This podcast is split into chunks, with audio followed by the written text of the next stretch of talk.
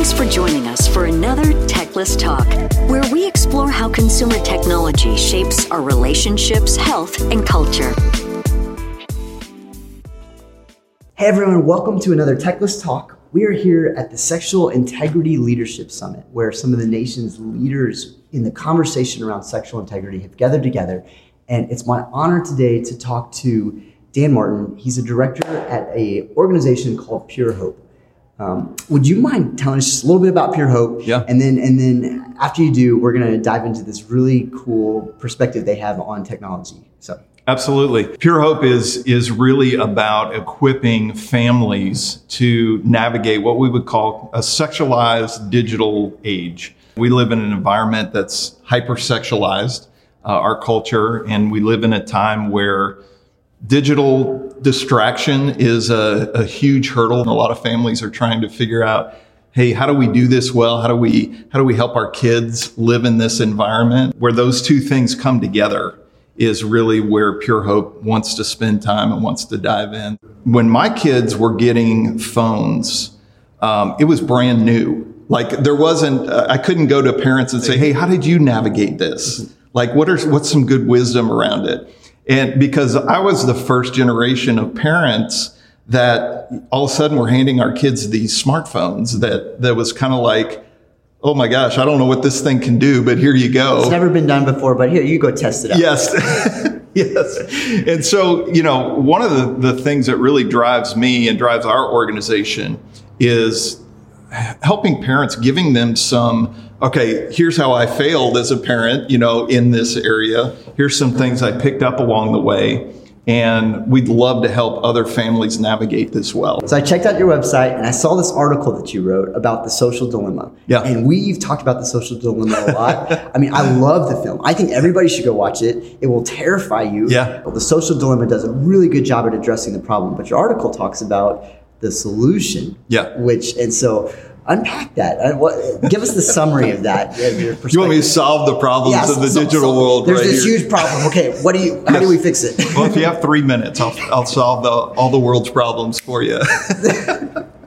well, you know, the, the, the solution is timeless. We often think that, you know, hey, technology is this new thing or this new hurdle. And, and yet what I find is there's a lot of wisdom just given, uh, you know, the, the world that we live in that we can draw on that doesn't necessarily talk about, you know, the latest Android or the latest Apple product. It talks about just good stewardship of our time. And so when I think about the challenges that families face today and individuals face, it's really about digital distraction. And that's, that's what the social dilemma was really talking about is that all these tech companies are really vying for is our time and our attention. And, and so many of us are, and, and I'm as guilty as anybody. Um, yes, I'm, I'm first in line. Um, I'm so distracted digitally. Social Dilemma helped me see that there's more going on here. There's a psychology behind this. There, there's a, there's a, there's money behind this. Lots. And our time, our, our time and our attention is a commodity. You know, think about it. How much do you pay for TikTok? You know, how much are you paying for Snapchat? Oh, It's free. it's free. It's free. It doesn't cost anything. And and I'm like, hmm, but people are becoming billionaires who start these Off of companies. TikTok that is giving away It's something free, for free. yes. How does that work? yeah, yes, yeah. And so just just being aware, number one, Yeah. that um, that our time and attention is a commodity. What's a good thing for all of us to think about is how well am I stewarding my time? We're given an allotment of time, and we've got to make the most of that. There's great wisdom that that I've learned, and one of those one of those kind of things that, and I mentioned kind of the it's this has always been around. But there's a verse that I love, and it, and it talks about, it says, be wise, don't be unwise. Like, live wisely, don't live unwisely. And number one, that's like intentional. Like, So if you're not intentional, you're not going to be wise, you're going to be unwise. Yeah, being wise means being intentional. yes. Okay. Yeah, be intentional. So engage your brain, think, ask questions. right make and make informed decisions And then that goes on to say after that, be wise, you know, don't be unwise, but be wise. It goes on to say, make the most of your time. Wow. When I think about how many times I get lost in the endless scrolling, mm-hmm. you know, where an hour goes, and I'm like, oh my gosh, it's an it's been an hour and I've been scrolling, you know, looking at Instagram or, or whatever, and I just lost an hour. Yeah.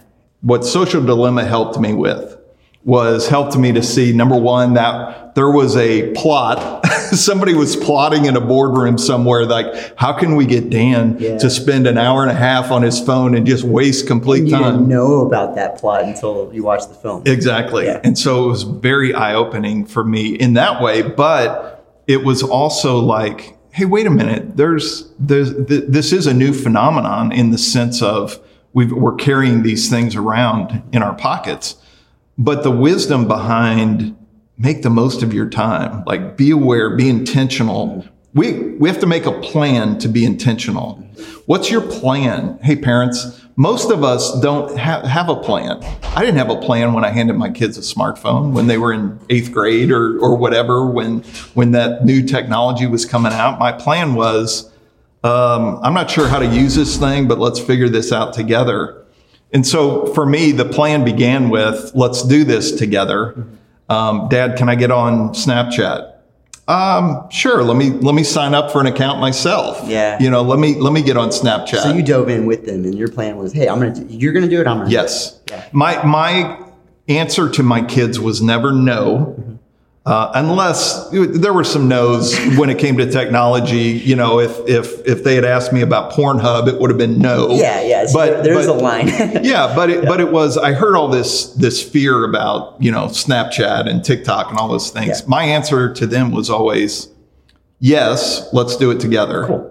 And let's figure this out. And then we would get on it, you know, and and we would learn it together. And they hated. My kids hated it. By the way, they they hated that. No, Dad, don't. You can't get on it. I want to get on So it. now that they're grown, do Yeah. they regret that? No, and, and no, they don't. In fact, my daughter said to me, Dad, I always appreciated that you gave us pretty firm boundaries, but they were never boundaries that we we wondered why you were giving us. Like like if you said no to something, you would always tell us why. We were designed for community. We were designed for face-to-face interaction.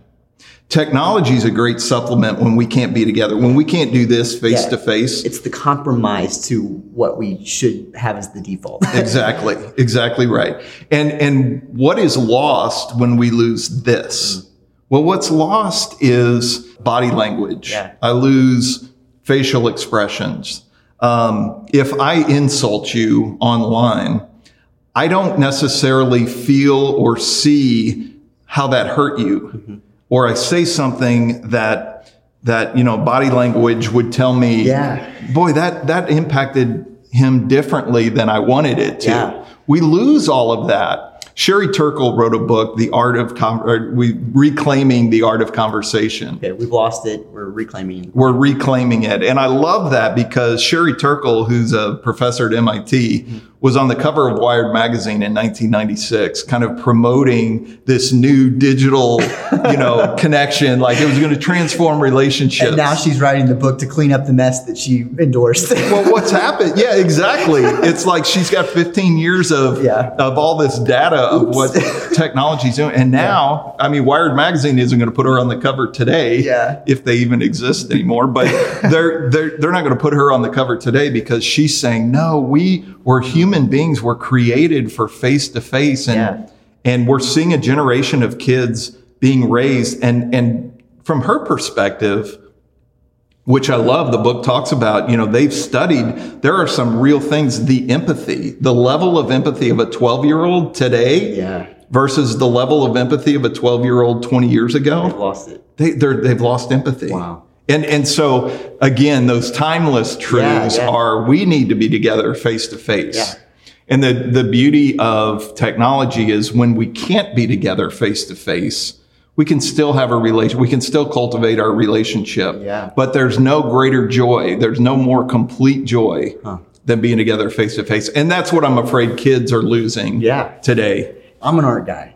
I have a master's in studio art and theory, so I love paintings. One of the things I've realized is that so many paintings were designed to be experienced face to face. Like that's that's how to experience a painting. Yeah. So unless you stood a, in front of Picasso's Guernica, it doesn't affect you. But I remember seeing in books and all this stuff, and then I showed up in Spain and looked at it, and I was like, "Whoa!" It changed my life. Actually, it sounds wow. weird to say that painting can change your life. Yeah but there's just this subtle nuance and sophistication and complexity behind it. I mean, another one of my favorite paintings, Garden of Earthly Delights, Hieronymus Bosch.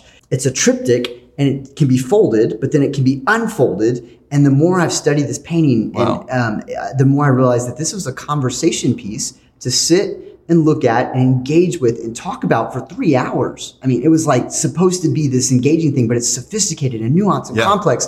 And unless you see it in person, you're just going to miss it. Everything I love about paintings is what we're missing right now in yeah. culture and yeah. relationships and technology has replaced that. I mean, you look at a you look at a beautiful painting on a four inch screen and it just doesn't do it. Right. You know, it, right. But it's, right. it's the same thing and we've just lost that. Yeah. So. Yeah. That's a, I think that's a great analogy. And, and that is, again, you know, the, the, the face to face or the, the in person yeah. is, is kind of the completeness and, and technology, what technology gives us is an incompleteness. We were talking yesterday, and you had this really cool story about the founder of Netflix. So I uh, unpack yeah. that for us. Tell us. yeah. Well, this came. This actually came before I I, I watched the Social Dilemma. Okay. Um, so this is uh, Fast Company magazine okay. in 2017. Reed Hastings, the the CEO of Netflix, was being interviewed and he was asked the question Who is Netflix number one competitor? Who's their biggest competitor? And so you're expecting to hear, you know, Amazon Video or yeah, Hulu. Hulu. YouTube TV, or yeah. you know whatever whatever the other streaming service would be. And he made a statement that just took me like by complete surprise. His answer, and his answer to the who their number one competitor was, he says this. He says, "Sleep." And I was like, sleep? What? Reed Hastings, the CEO of Netflix, views your sleep, my sleep, our sleep. Oh gosh, I love as, my sleep. as I love my sleep yeah, too, yeah. as a competitor. Wow. So here, here's what I take from that. Netflix has feels like they've consumed as much of our waking hours as they could. And now, in order to increase market share or get more of our time and attention, going back to that, that whole thing, the commodity that we have to sell, mm-hmm. right? Time and attention is to break into and overcome some of our sleep. Wow. And you think about, I mean, when you think about that, just watching Netflix, you know, you finish a movie and you got five seconds till the next movie recommended starts. Oh yeah, and it's right? a good one too. It's yeah. Like, oh, I haven't seen that, that. You know, they figured it out. it's one o'clock in the morning, but yeah, i am in for another two hours. I, and it's a, it's probably a pretty successful business uh, model. Yeah. It, but but then at the end of that article, he says this, uh, which just sends chills down my spine when I think about. it. He says, "And we're winning."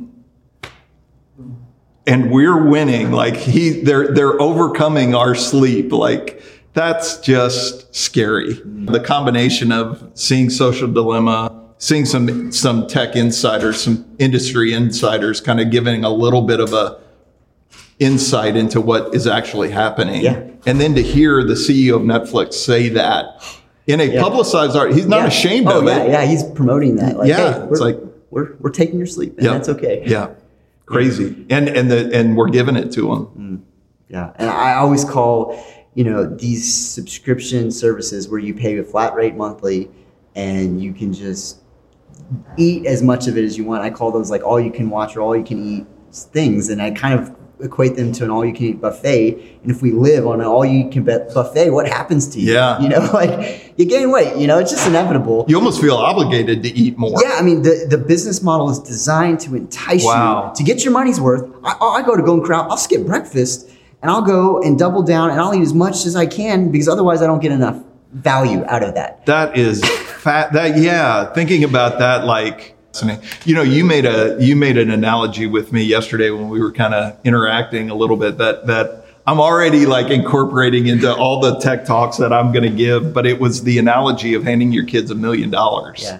And you would be a fool to hand your kids a million dollars and they're not ready yet for that million dollars. Yeah. You know, you you a wise parent, an intentional parent Yeah. would would give them small amounts of that. Yeah, my, my daughter's four or five year olds, I'm giving them nickels, you know? yes, and they're thrilled with the yeah, nickels. Yeah, absolutely. But if you, you Yeah. but that is the equivalent to handing a sixth grader or a seventh grader a, a smartphone Mm-hmm. and just the responsibility and the the significant the weight of that on that that child that's not ready for that. Well, all their friends have one. That's not how we make decisions as parents. That's not a good that's not a good barometer for us. Just cross that off the list as a valid excuse. Yeah. End of story.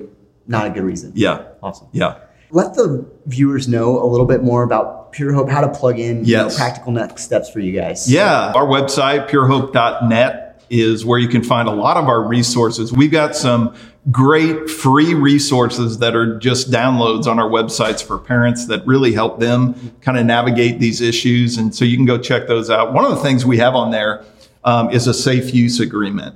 And it is really that kind of a contract for giving your child a phone up front. What are the expectations? We also have an app. We have a new app. so we want we want your time and your attention, more of it. And so hopefully you're not sleeping, you're Yeah. spending time on our app. The only, the only thing I'm sad about is that your app doesn't work on Wise Phone. so if you guys liked what you heard here today, there's definitely more. I mean, I went online uh, earlier today. They've got some really good free resources. Go check them out. Highly recommend it. They'll help you navigate those difficult conversations. So purehope.net. Thanks again for tuning in, and we'll catch you next time.